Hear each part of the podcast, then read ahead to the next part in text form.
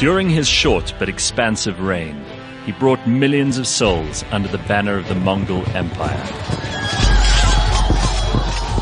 Riding and fighting on horseback, he and his horde advanced into Persia, Eastern Europe, and China with such ferocity that even long after his reign had ended, the mere mention of his name would make men shudder, women weep, and children hide. Such was the reputation of the great Genghis Khan. His real name was Temujin Borjigin, but he was officially Genghis Khan or the Genghis Emperor, founder and first emperor of the Mongol Empire, which became the largest contiguous empire in history after his death he came to power by uniting many of the nomadic tribes of the northeast in Asia. After founding the empire, he also launched Mongol invasions that conquered most of Eurasia. Campaigns initiated in his lifetime included those against many different tribes, even the Shah of Iran, and raids into medieval Georgia all the way in Eastern Europe. Uh, these campaigns are accompanied by, in historical records, massive massacres of civilian populations. So we'll talk about those when uh, we get into the nitty gritty of it. But by the end of his life, the Mongol Empire occupied a substantial portion of Central Asia and China. And due to his exceptional military successes, Genghis Khan is considered one of the greatest conquerors of all time. Anthony Medra is with me.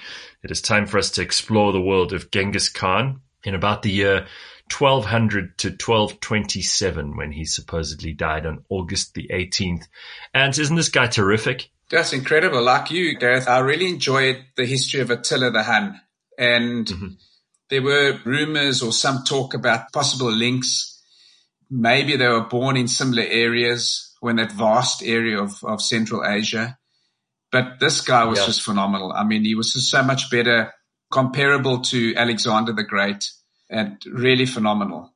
Well, I found it fascinating to read about his conquests, but he started off life not particularly gloriously. He was in a, a poor tribe, although his father was a chief. Um, he was married off at age nine and sent to live with his erstwhile would be wife's family, where he worked basically for them. And then eventually he was marriageable at around 12 and he got married to a woman called Borte and it turns out that his father had been poisoned by these people called the Tatars. And that started the whole story for Genghis because he went back to avenge his father's death, but he was a kid. He was like 12 years old. And he found his brothers and they rallied together, but the tribe actually cast their family out and they were in abject poverty. They had to live off of terrible things like bison carcasses and, mm. uh, and and and, and mice and, and marmots, which are like uh, like gerbils. And that's what they had to eat. So his life was difficult when he was a kid. First thing that was quite interesting was the approach that his father took to woo his uh, wife to be.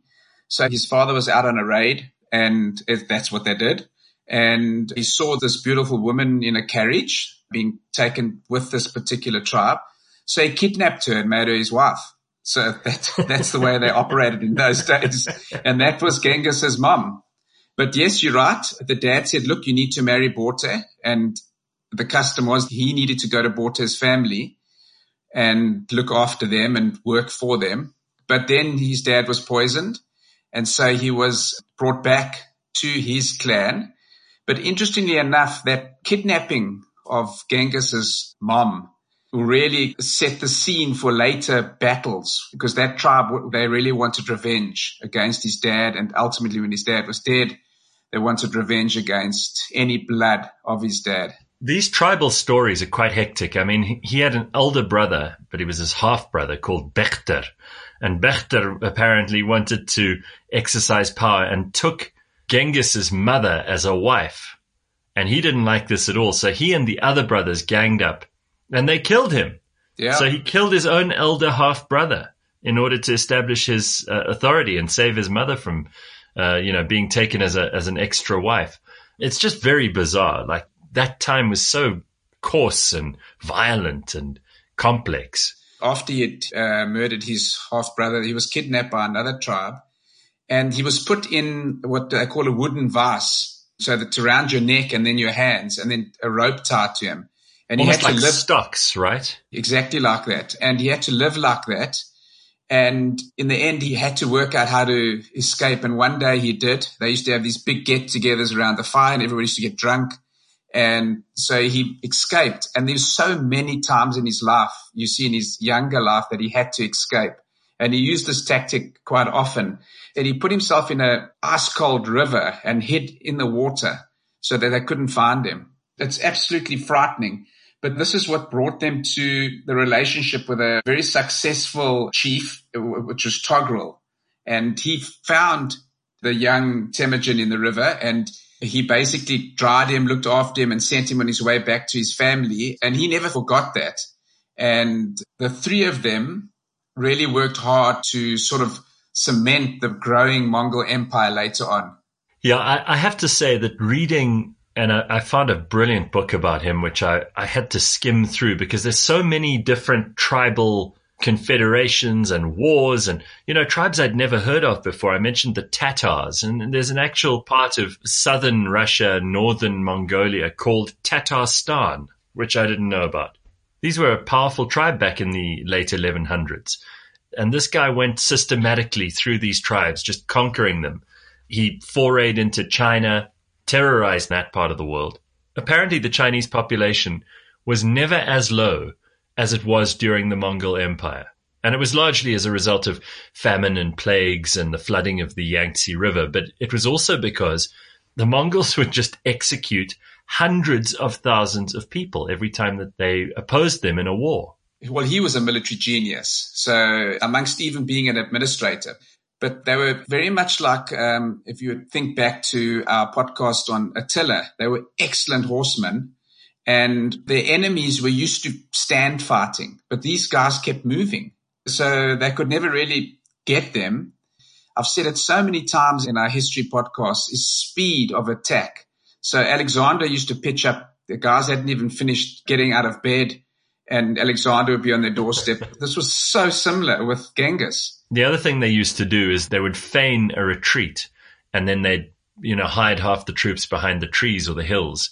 And then the enemy would think they were retreating and then they'd rout them and just take them out completely. Yeah. And they used that particular tactic in the Jin dynasty where they came up to Beijing and then they feigned a retreat and they left all their goods as if they just left the area and the alcohol. And then the people came out of the city, started tucking into the food and alcohol. And then he made the turnaround and they came back and just flattened them. It's worth mentioning at this point that the empire, and it started off tribal and then it grew into an empire, which was enormous, took up almost all of Asia by the end of it. But if you look at the the lists of the greatest empires in world history, just in terms of the number of millions of kilometers squared, the British Empire, obviously, at its height in 1920, was 26.35% of the world. They controlled 35.5 million square kilometers. The second biggest empire that's ever existed in human history was the Mongol Empire. Sure, that's incredible. And that was 24 million kilometers squared and 17.8% of the world. Oh, that's amazing. I think it, took him up about 38 years old to get the Mongol Empire together and sorted. And then he started going out to start conquering the greater Asia as such. And, uh, interestingly enough, whereas I suppose if you look at Alexander, he did everything in 10 years. So they were two different people, but just very successful.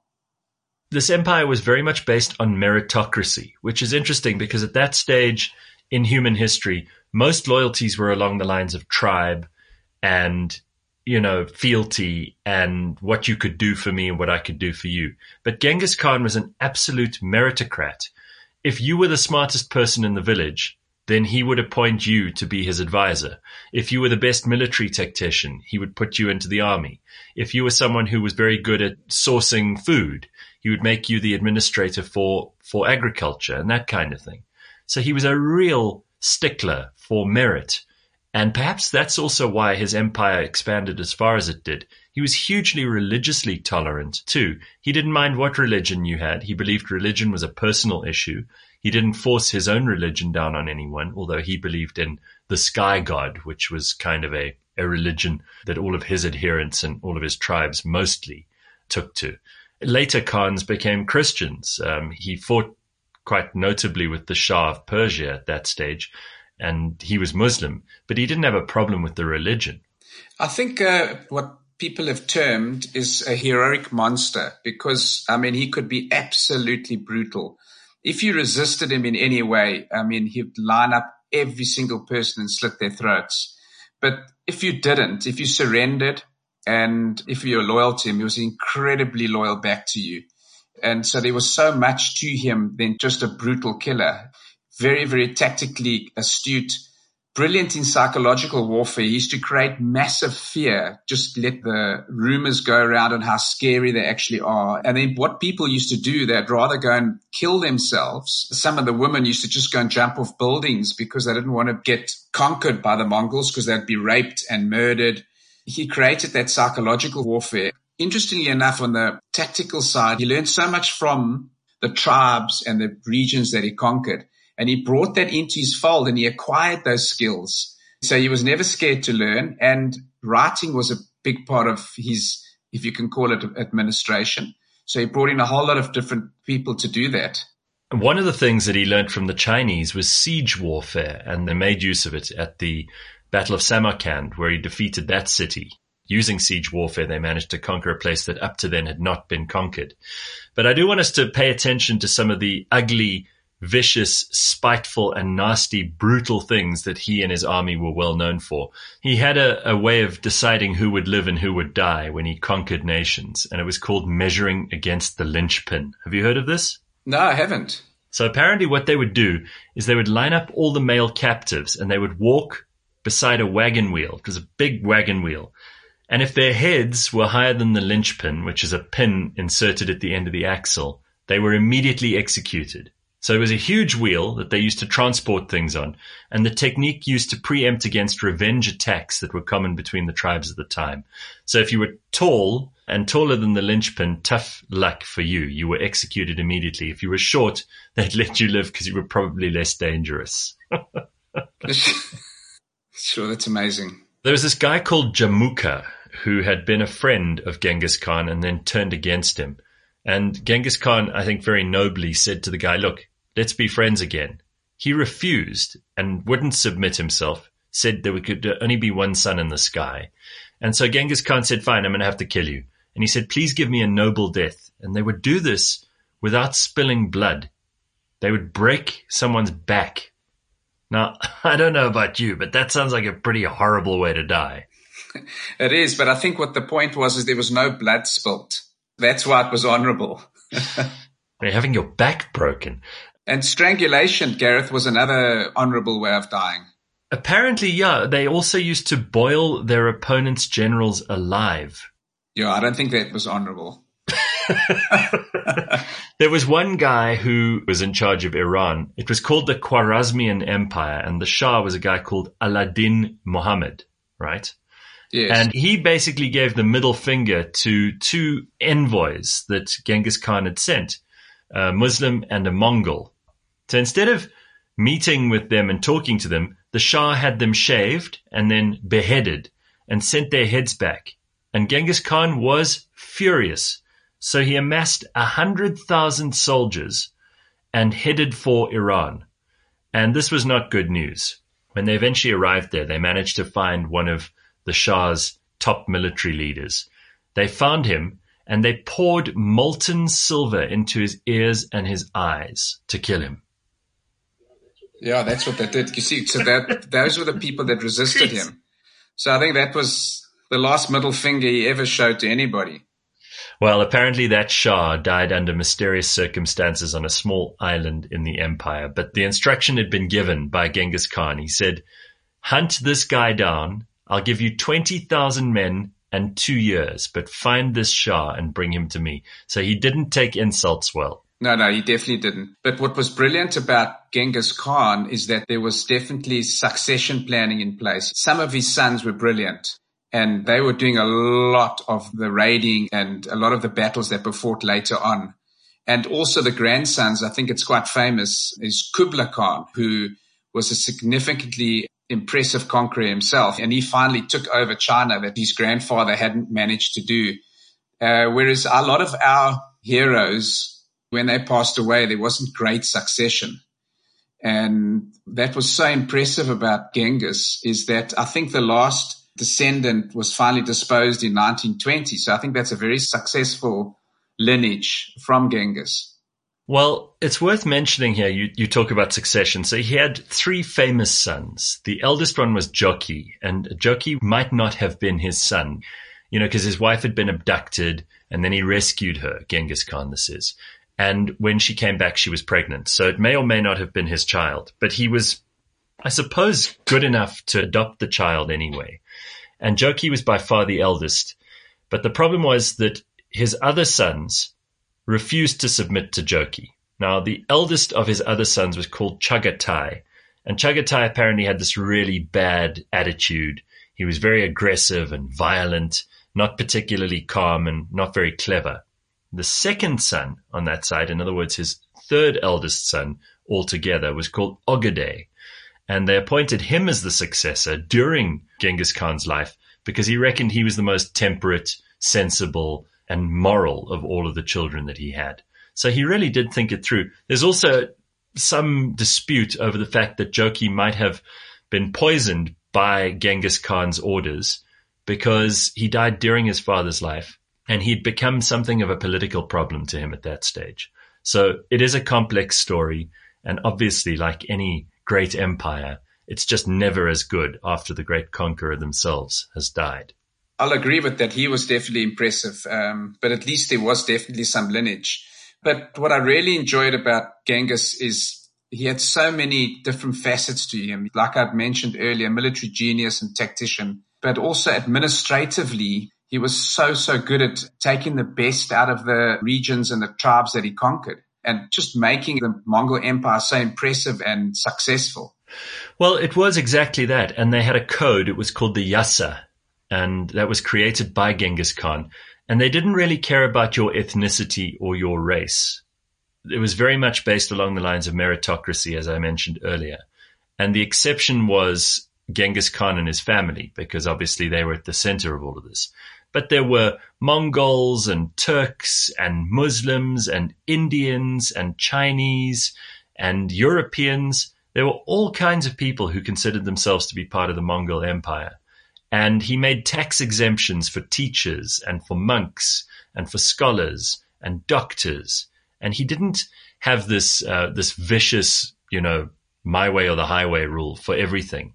And he certainly was a military genius, but he was also an administrative genius, as you rightly point out. They also supposedly had quite a lot of legal equality for women in the Mongol Empire, which is interesting. There are supposedly roles that women played in politics in the Mongol Empire, and they would run things while Genghis was out on one of his conquests or raids.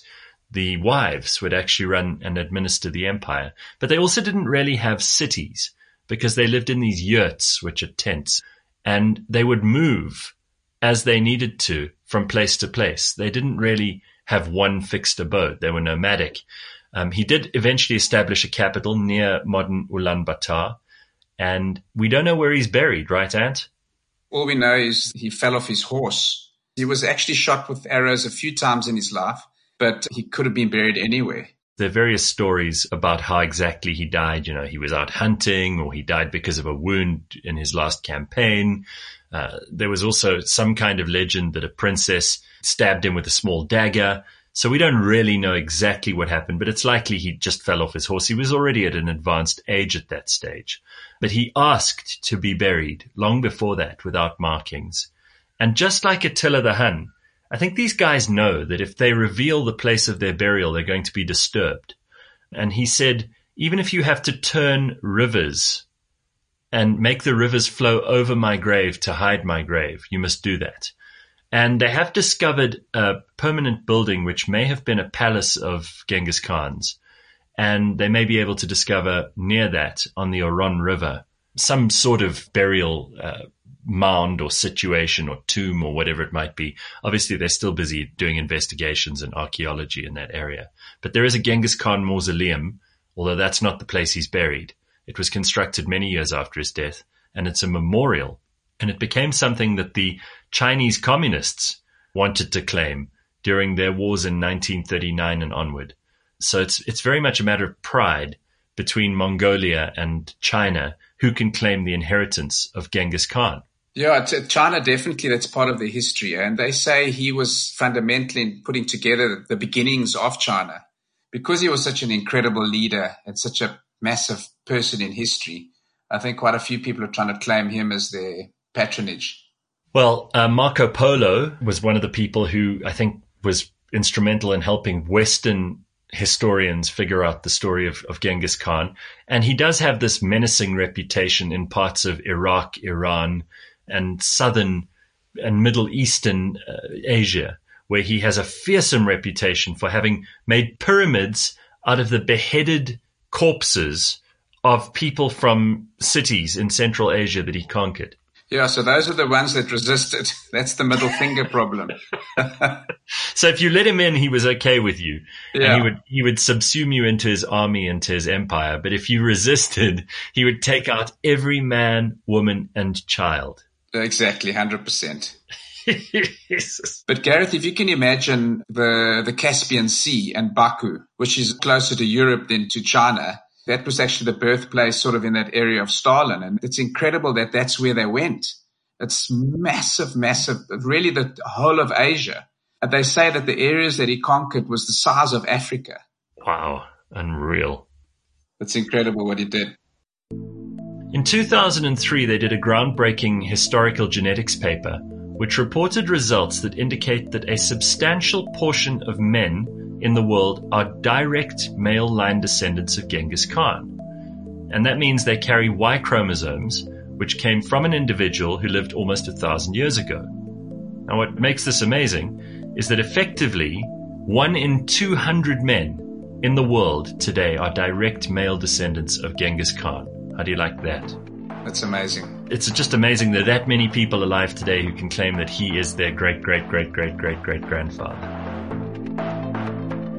Blind History is brought to you by Taylor Blinds and Shutters. All the episodes are available on the cliffcentral.com website and app, as well as Apple Podcasts, Google Podcasts, Spotify, or wherever you get your podcasts. Kublai Khan was a descendant of his, and there's a great poem by Samuel Taylor Coleridge um, in which he says, In Xanadu, another famous name, in Xanadu did Kublai Khan a stately pleasure dome decree, where Alph the sacred river ran through caverns measureless to man, down to a sunless sea. And apparently, in Mongol culture, if you're a powerful man, you can have as many wives and concubines as you like.